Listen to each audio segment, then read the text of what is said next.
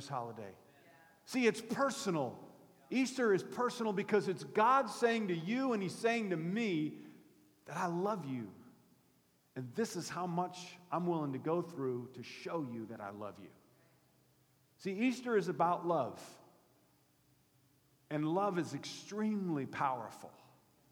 And so, what we're talking about today in, in our lesson is, is this whole idea a love that never dies. You know, there's a lot of uh, romantics out there and they talk about a love that never dies, but I got news for you that love will die. It'll die. And I don't want to bring us down today, but it's, I'm going to bring you down so I can bring you up. Because we need, we need a reality check. See, a love that never dies can only come from God. But love is so powerful. I want you to look at this verse from Song of Songs. This is an expression of love between a husband and wife, a wife expressing her love to her husband. Look at, look at this verse. It says, Song of Songs, verse, chapter 8, verse 6. She said, The wife says to Solomon, King Solomon, Place me like a seal over your heart, a seal on your arm. For love is as strong as death its jealousy unyielding as the grave. It burns like a blazing fire, like a mighty flame. That's pretty, that's pretty strong. That's love. And that's her expressing. And she, she goes on speaking to Solomon many waters cannot quench love. You know, you think about the floods that we had here in California and, and even in Northern California and how it was so powerful, it could break through just about anything. That's love. Rivers cannot sweep it away. If we're one to give all the wealth of one's house for love, it would be utterly scorned. You want to pay me for love? Love is priceless. There's no amount of money. And that's what she is saying about her husband and describing love. I love this, this verse and these verses. But here's one more about God's love for us for his people over many, many years. Look what he said to the people of Israel, Jeremiah 31, verse 3. It says, The Lord appeared to us in the past, saying, I have loved you with an everlasting love. I have drawn you with unfailing kindness. Now, there's a problem with this verse. God says his love for us is everlasting. But let's be honest, you and I are not everlasting.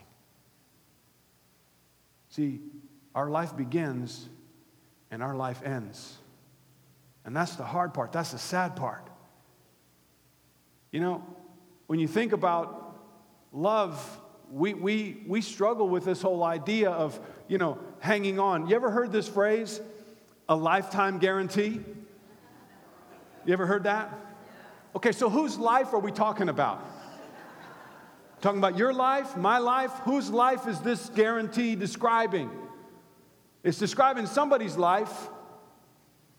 But for you and me, love, it only has a lifetime guarantee, and that means when it's over, it's over. And this is our struggle, you and I. Even the woman who died yesterday, the oldest, officially, the oldest woman on the planet. I don't even know how they keep track of this, but her name was Emma Morano. And she lived in Italy. She was the last woman on the planet to be alive who was born in 1899. She was 117 years old. Even Emma can't say her love lasts forever.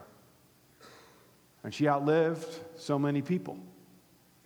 But this is the challenge that you and I have. And, and for this reason, this is, you know, we wrap our lives. This is the, the tension between us. We, we focus because we know that our lives are temporary. We know that it's coming to an end. We tend to grab things that are here and now. We wrap our lives around things that are here and now. Let me love someone. Let me love something that I can hold on to here and now. And so there's this tension between the spiritual and the material. So everything that we have in our lives, people and relationships, uh, our possessions, our pleasure, our family, our finances, our career, our health, living. We live for here and now. Why? Because we know our time is short. And we don't give a lot of attention to later. And for that reason, we struggle with spirituality. We struggle with it. I struggle with it because I know my time is short. Kind of like this mist that was here just a little while ago. It'll be gone. But there's a problem. See, because when you and I face a crisis, when we face something that is way outside of, of the here and now, when the material gets shaken, when it gets, when it gets moved around, and we face a crisis and we realize, man, I, I don't know how I can deal with this, something happens. And so today I want to share with you this story, this event that happened with Jesus and these three people Jesus, Mary, Lazarus, and Martha. And this is a perfect example of what you and I struggle with. I want to tell you a little background about Jesus and Mary. See, this is where the story began Jesus and Mary. Mary, as, as the Bible tells us is in the Gospel of Luke, that Mary was a woman in trouble. You know, she was the, the sister of Martha, but she was the, the bad sheep, the bad egg. It was so bad that she was involved in a life of prostitution, many scholars. Every family can relate to this. There's always somebody in the family that's in trouble. Right? And no, no uh, elbowing in the aisles. Can I be honest with you guys? In my family, I was the one that was in a lot of trouble. See, but Jesus intervened with Mary. See, the whole family was, was, was, was in such a mess because of Mary's life, the life that she was living. The life, it wasn't just about Mary hurting herself. What she did, the life that she was living affected Lazarus, it affected Martha, it affected the whole family. Jesus intervened and said, Mary, I want to show you a better way. And Mary wasn't even sure if she could be forgiven of all of her stuff. And Jesus said, Yes, I will forgive you of all of your stuff on God's behalf. And Mary, the Bible tells us that she went into this house and she fell at Jesus' feet and she anointed his feet, his dirty, dusty feet, with perfume, cried on his feet, and washed his feet with her hair. That's how grateful she was. So, this whole thing that happened, Jesus changed Mary's life, and guess whose life she also, he also changed because he changed Mary's life? The whole family. Lazarus' life, Jesus fixed the family. And so here's where we're going to pick it up. But it wasn't over. You know, when you got one problem, guess what happens? There's probably going to be another one not too far away. Let's pick it up in John 11, verse 1. It says, Now, a man named Lazarus was sick, Mary and Martha's brother. And I want you to know when people got sick in the first century, it was lethal. They didn't have all, you know, the health care that we have today. He was from Bethany, a village, the village of Mary and her sister and Martha. This Mary, whose brother Lazarus now laid sick, was the same who poured perfume on the Lord and wiped his feet with her hair. So the sister sent word to Jesus Lord, the one you love is sick. So, what does this tell you about Jesus and his relationship with his family? And this is important for us. Lazarus wasn't an apostle. In fact, scriptures tell us that he wasn't even in part of the, the master plan of Jesus' mission and what he was trying to do.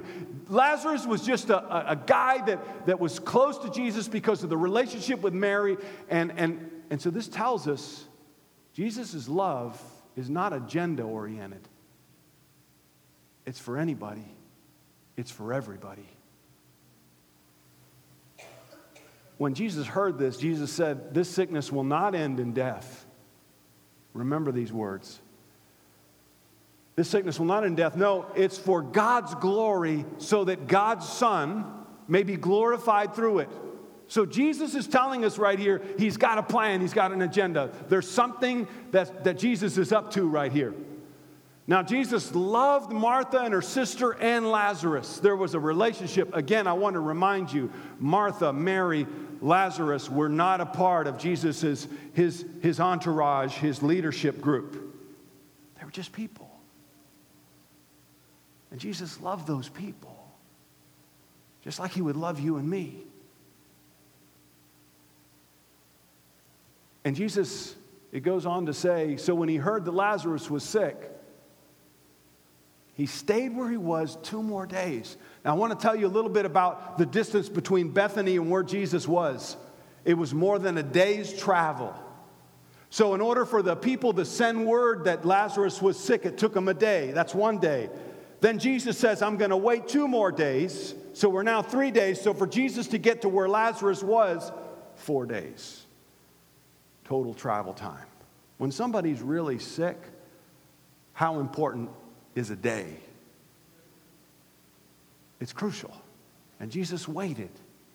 Jesus waited two more days. And then he says, he said to his disciples, let's go back to Judea.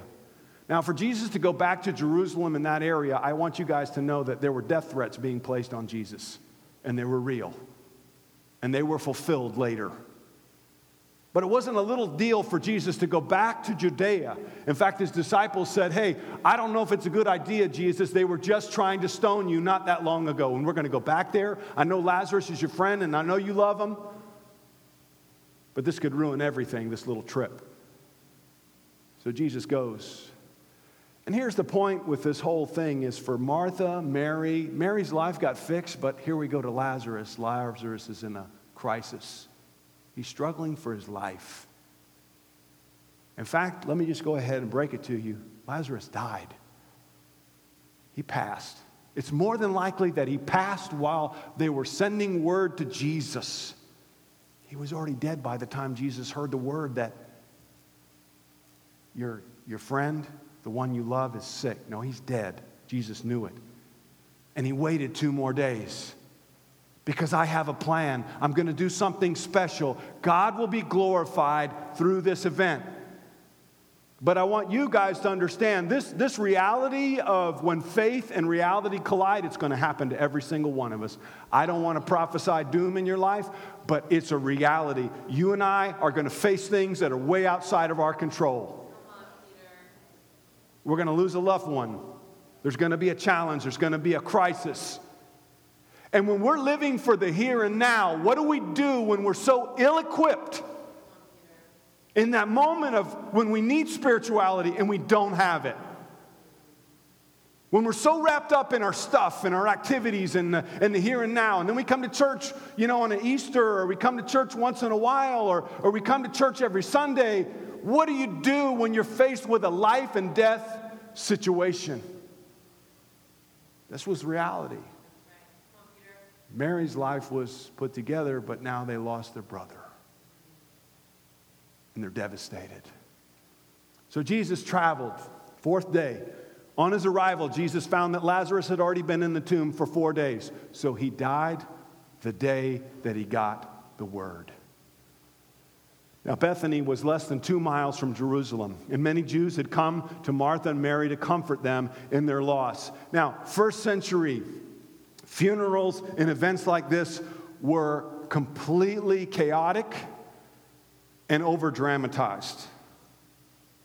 They paid people, they call them wailers, to mourn and cry out loud and sob. It, it, was, it, was, it was a lot of drama. And people did it on purpose. But if you're one of the ones that's feeling this loss, all that drama, it doesn't help. It makes it worse. When Martha heard that Jesus was coming, she went out to meet him, but Mary stayed at home. Maybe she was the quiet one. Lord, Martha said to Jesus, If you had been here, my brother would not have died. Boy, that's a sting right there, isn't it? Jesus, if you've just been here, can Jesus be everywhere? At least in this time? No. My brother would not have died. But I know that even now, I, I, got faith, Jesus, in you. And this is really powerful that Martha said this. Martha is speaking faith right here. She's saying, Listen, Jesus, I know that even now, I know that even now you're going to do something good from this. I don't know what it is, but you got a special relationship with God. And I'm glad that I know you, Jesus. Jesus said to her, Now, this is, this is intense.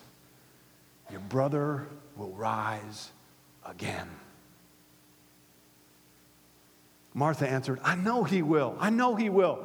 He will rise in the resurrection in the last day. Yeah, I know that. And, and the Jews had a similar belief system that there was going to be a life after death. But Jesus wasn't talking about that resurrection. He was talking about a resurrection right now.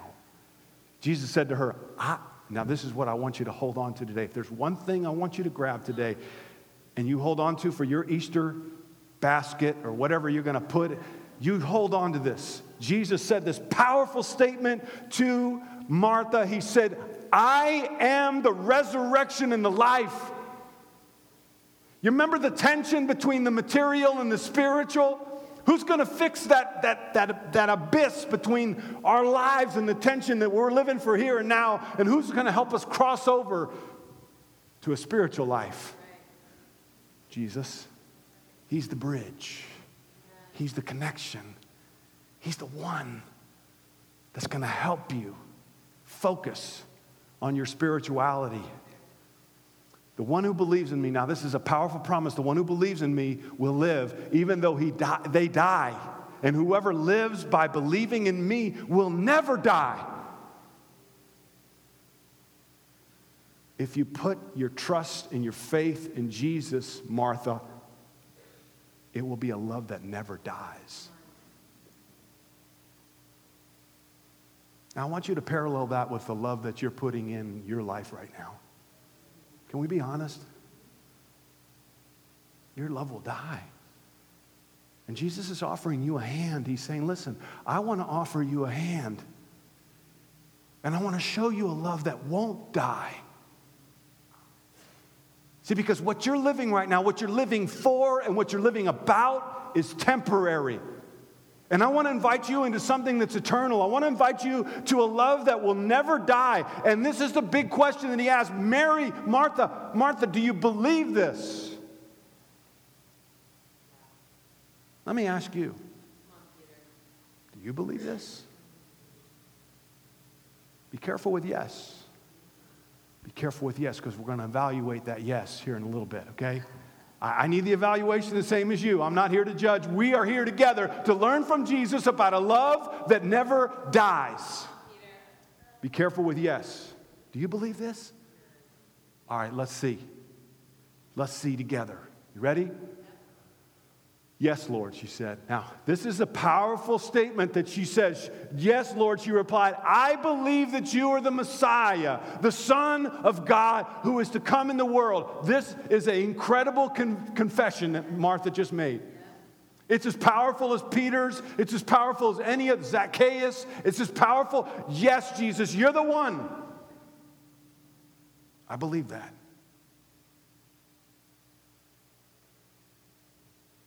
Verse 32, we jump down. When Mary reached the place, now he, Martha left and went for Mary. Now Mary comes up, the quiet one.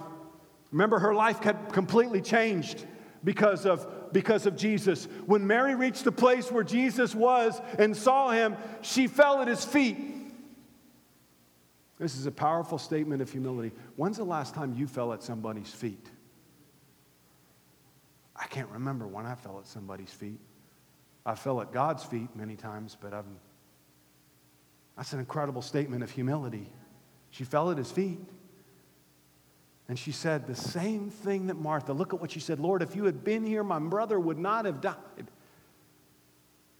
And this is an overflow of pain. I wish we could fix this problem, Jesus. And you fixed me, you changed me, you've, you've transformed my life. And if you'd have been here, I know this could have been different. And now Lazarus is gone. And he's been gone for how long? Four days. Four days. Verse 33 When Jesus saw her weeping and the Jews who had come along with him, remember the chaos, all the weeping, all the loud crying and everything. When Jesus saw this, he was deeply moved in spirit. He was troubled. Where have you laid him? He asked. Come and see, Lord, they replied. And Jesus wept. Now, let me ask you a question here. Why was Jesus troubled if he already knew how this story was going to end? Why was he troubled? Why was he disturbed? Why did he cry? If Jesus knew that he already had this plan, and I want you guys to know Jesus had this scripted from the beginning Lazarus going to die, I'm going to raise him from the dead. This will be the, the, the, most powerful miracle that's ever been done. Jesus raised people from the dead on other occasions. There was a widow who lost her son, that was within 24 hours. There was a, a, a, a, a guy who was overseeing the temple. His name was Jairus. He lost his daughter. Jesus raised her from the dead. But four days? Do you know what happens to a body that's not embalmed in four days? Do you know that your body immediately starts to decompose when your heart stops? And so they embalm people today so they won't decompose so quickly. But if you don't embalm somebody, man, it's, it's going to happen. And in a hot climate, Jesus wants to know where he's laid and he, he cries. What's this tell you about Jesus' heart?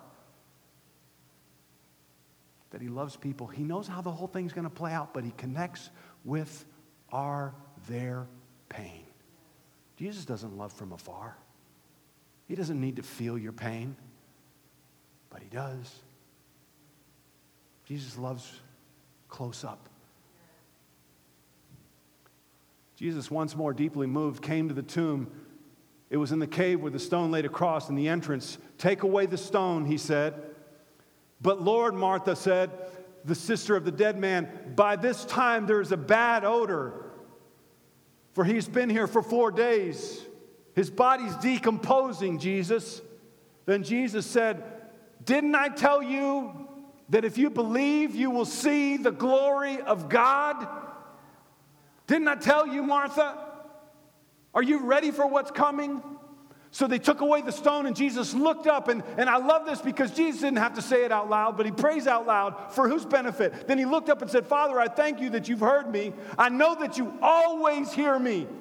But Jesus said this for the benefit of the people standing there, that they may believe that you sent me. Do you know why all this story is recorded for us?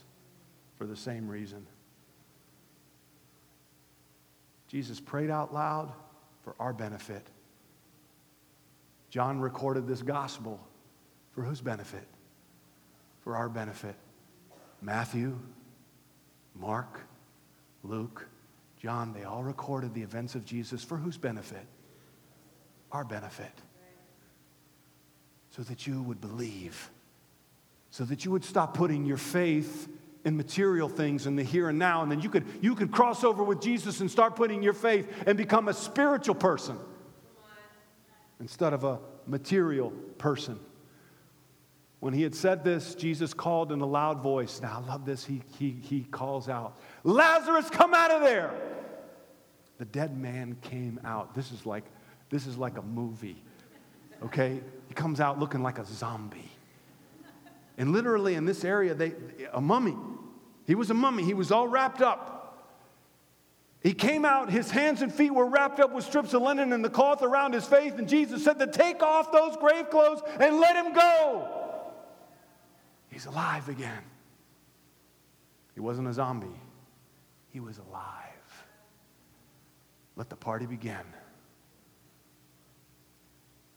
Let's throw a banquet. But I want you to understand something. Jesus did something so powerful, there was an after effect right after this event. Read it for yourself. Highly encourage you to get into your Bible and read so that you can really believe, so that you can know what you believe. Get into the scriptures. Right after this event, they put a bounty on Jesus' head. He's got to go because this thing is getting out of control. They're going to know there were so many people who saw this. There's no way to deny it. We, we got we to take care of this. We got to stop Jesus. And the only way to stop Jesus, because he's going to take over everything, there was a political tension between the Pharisees, the religious leaders, and Rome. And they came together in agreement to take Jesus out. And they were successful. But not only did they want to take Jesus out, who else did they want to take out in the very next chapter? Lazarus. Let's kill Jesus and let's kill the evidence of the most powerful, powerful miracle that anyone's ever seen a four day resurrection. That's unheard of. Let's kill him too. Then we can wipe this out. So, I want to talk about this crossover. See, because I know a lot of you are here at church, and I did it too for a long time. I was, I was bribed to come to church because of a meal with my mom, and you got to come to church, son, if you want that ham, and if you want that turkey, if you want that special meal. And, and so, you know, in that light, in that light, I, I really want to bring out some special treats because I think this will make a point. Okay, t- t- Easter's about treats, right? Little kids are going to have them, but I got these two, these two treats right here. Whoa. You know, I, have got a donut here, and, and this donut looks so good. I, I had little Ryan, he was in the back, and he was looking at his donut, and he wanted this donut. I don't want you to notice something about this donut.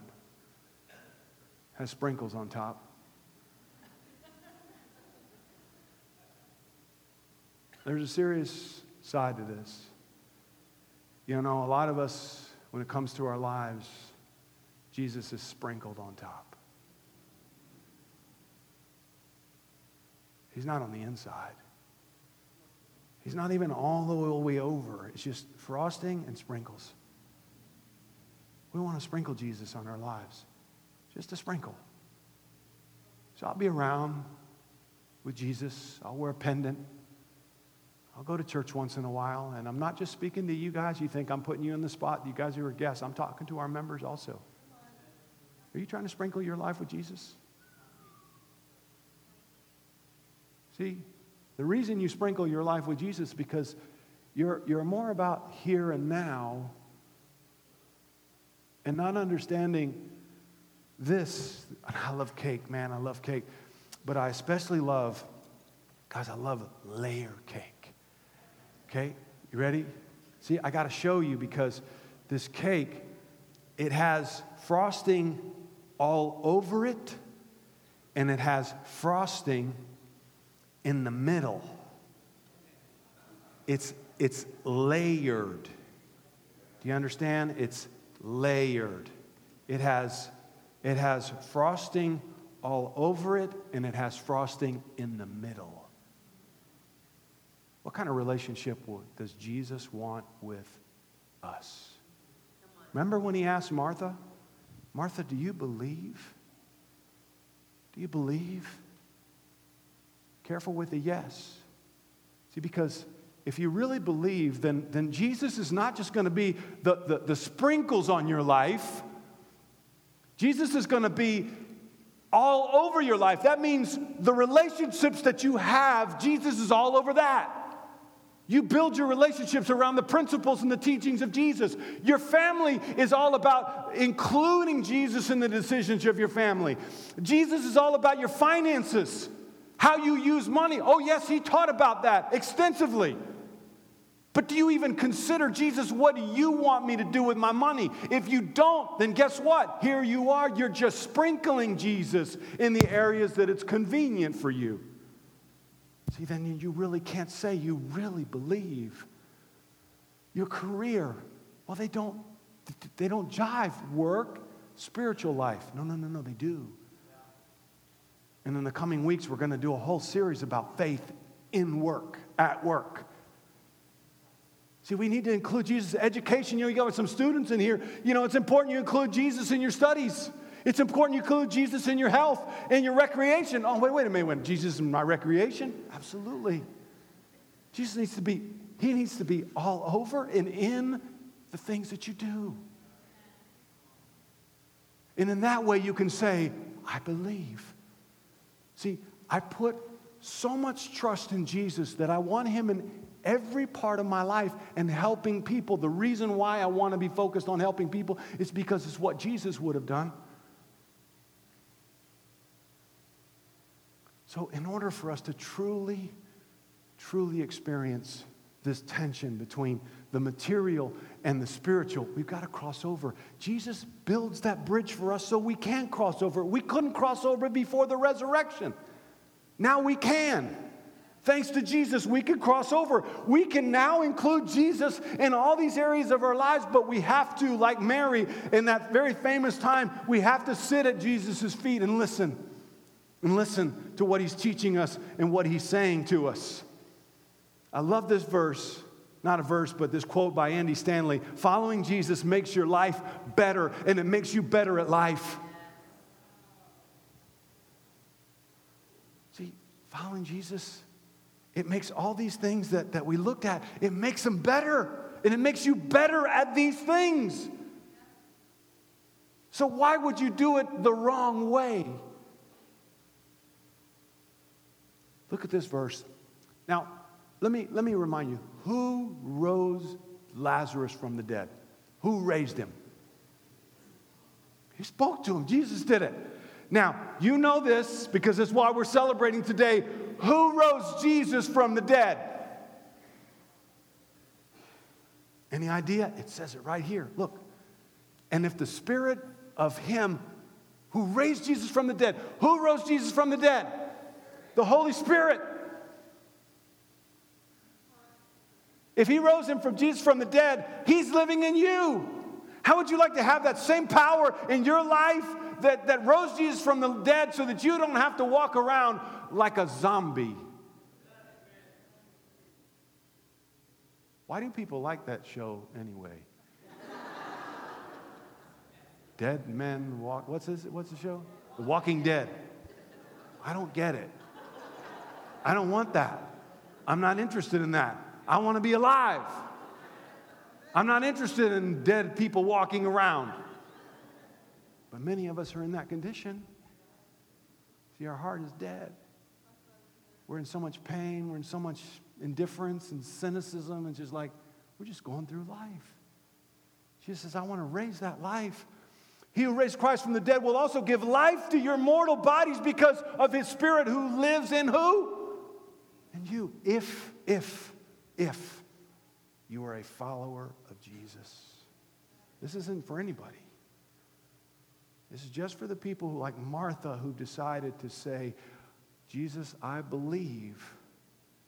Therefore, I'm going to put everything, I'm going to be all about cake. You're going to be all over me, and you're going to be in me. I want you involved in every part of my life. Then we celebrate the resurrection. I want you to, I want you to watch this very short video, and then we're going to wrap it up. Too many of us, we're treating faith and religion like a position, a political position, or a belief position on social media. We like a post, so we take that side. We don't like a post, we take the other side. You, you can't go at faith like that. You, you have got to take responsibility for knowing what you believe. You got to dig. There's a movie that just came out April 7th that's called Case for Christ. Can you flip it back? Mike? Mike? Thank you.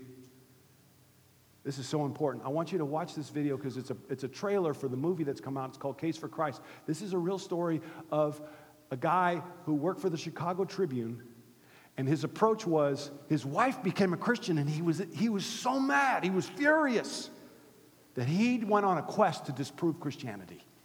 Bad idea. Let's watch the clip. This is a real story, a, a movie about a real story. If somebody wanted to do an investigation into Christianity, where would you start? If the resurrection of Jesus didn't happen, it's a house of cards. You sure you want to give me that loaded gun? I'm pretty sure you're not going to be able to pull the trigger. I've spent my entire career as a journalist uncovering the truth until the day my wife presented me with the biggest story of my life. I'm not gonna lose my wife and my kids to something that I can't even reason with. And what happened next changed me forever. How can we even talk about historical evidence for the resurrection? The Gospels are filled with contradictions. The empty tomb is based on evidence. And isn't evidence your trade? We all bet our lives on something. The question is, what's it gonna be? As much as I would like to help out a fellow skeptic, what you're proposing is impossible. Could Jesus survive being spiked to the cross? There is no evidence of anyone ever surviving a full Roman crucifixion. Just because I write something down and I bury it in the dirt, that doesn't make it true. What I felt was something more real than anything I've ever felt in my life. I'm praying for you. Do you really want to know the truth, or is your mind already made up? Stop blaming me and the church and God and do your job.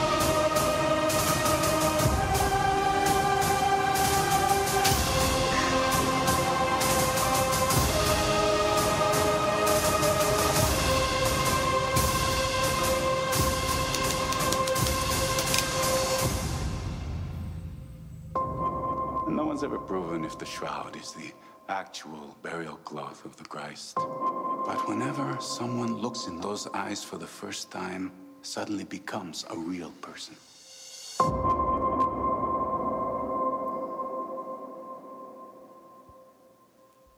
So I'm not getting paid to get you to go to the movie.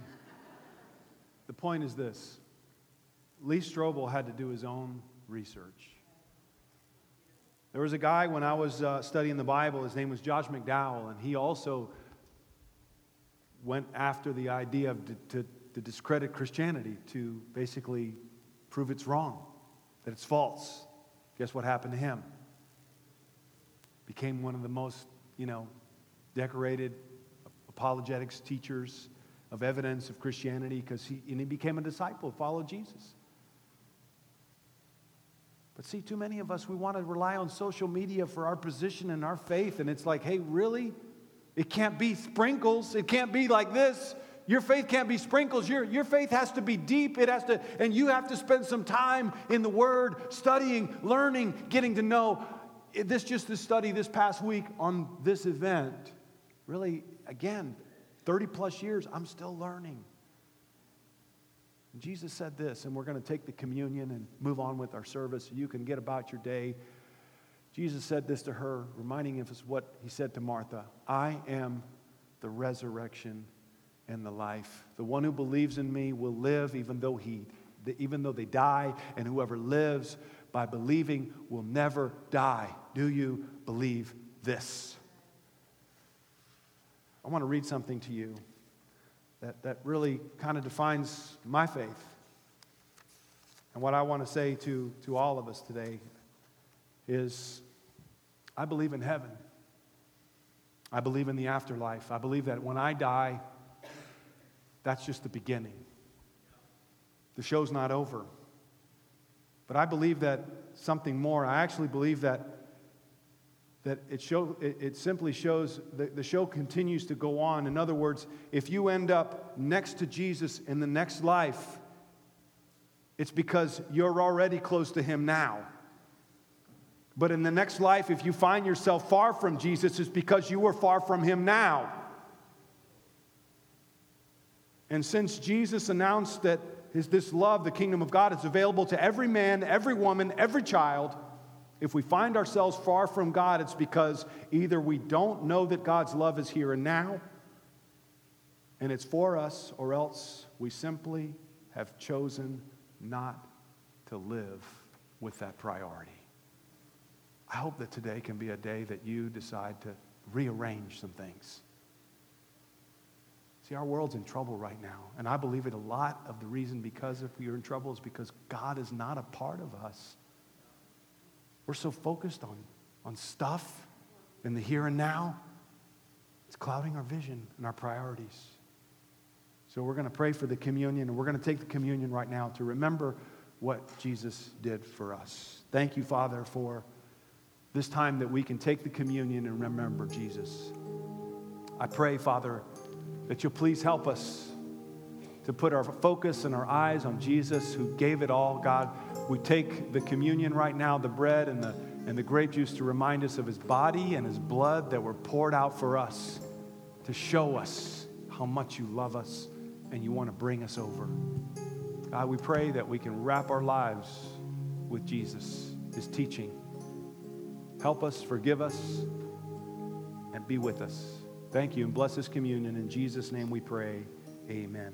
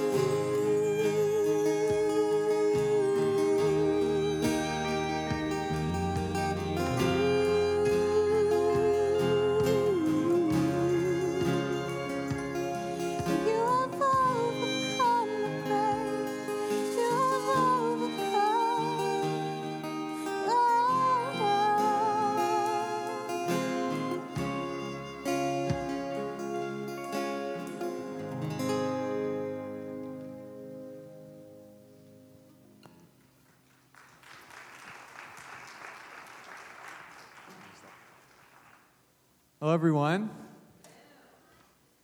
Well, right now, uh, before we get to the end of our service today and we close out with a song, uh, we're going to be participating in a time of giving. And if you're visiting with us today, this is something that we do every week because we are grateful. I said we are grateful. We are a grateful church, and uh, we're grateful for Christ's resurrection and victory over death. We're grateful for all that God has given each and every one of us. And this is just an opportunity that we have to support what God is doing here in this church. And uh, I want to invite you to, be, to prepare for the offering and invite our guest services to get into place. Um, and I want to share a passage with you. It's in Colossians chapter 1. Colossians chapter 1. There we go. It says, The Son is the image of the invisible God, the firstborn over all creation. For in him all things were created, things in heaven and on earth, visible and invisible, whether thrones or powers or rulers or authorities. All things have been, cre- been created through him and for him. He is before all things, and in him all things hold together. And he is the head of the body, the church. He is the beginning and the firstborn from among the dead, so that in everything he might have the supremacy. For God was pr- pleased to have all his fullness dwell in him, and through him to reconcile to himself all things, whether things on earth or things in heaven, by making peace through his blood shed on the cross. And uh, in these verses, Paul is talking about the resurrection, that it shows that Jesus has power over everything. Over everything, Jesus has power. He is before all things. And that his death on the cross brought us peace. And when I think about the resurrection, it reminds me that Jesus really does have, power over everything in our lives. He has power even over our fear, over the things that scare us. Jesus has authority over death itself. And Jesus also has authority over things like your job, your family, your finances. And, and the same Jesus that could not be ruled by death is big enough to intervene in your life's problems today. I mean, if Jesus could rise from the grave, then he's powerful enough to help us in our families and in our finances. Can I get an amen? You see, giving involves faith, and it's a trust that God is in control. It's faith that the same God who has authority over the grave, he will take care of you. So today I want to encourage you to give in faith, trusting God and believing that he is in control. Because Paul, like he said, he says he holds all things together. Pray with me at this time. Father, thank you that this morning we get to give back to you. God, you are the greatest giver there has ever been and ever will be. You have given us so much. You've given us your son, Jesus, that he gave his life on a cross for us. And I pray that our response, as, a, as generous as you are, Father, that we would be generous in response. Not just monetarily or when we give, this is such a small part, but in our lives and in our love, with our time, with every part of our life, God, that we would layer you all over and inside of everything that we do. Father, we love you, and it's in Jesus' name. Amen. Hey, before uh, we close out with the song this morning, uh, our guest services are going to be handing out these cards, and these are for all of our guests. And uh, I want to ask that you would fill out one of these cards today. Um, fill out your name, fill it out, and uh, after service, you can take it to our welcome table. And at our welcome table, uh, we have a gift for you uh, that we want to give you today. And so um, please stop by our welcome table afterwards. we have something for you, and we'd love to meet you and get to know you just a little bit more. Uh, we hope that you have a great Easter, celebrating the resurrection of Jesus. And uh, right now, we're going to close with a final song. Thank you.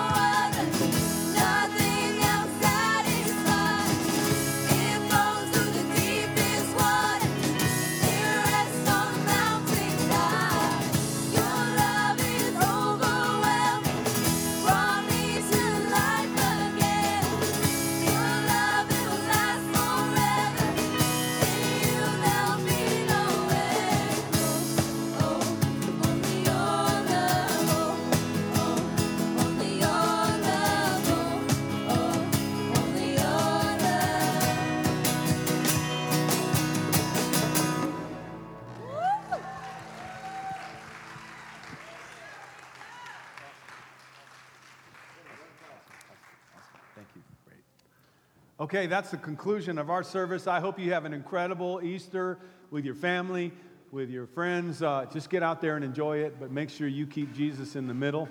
Uh, have one request. We're going to be setting up for our 11 a.m. service. So if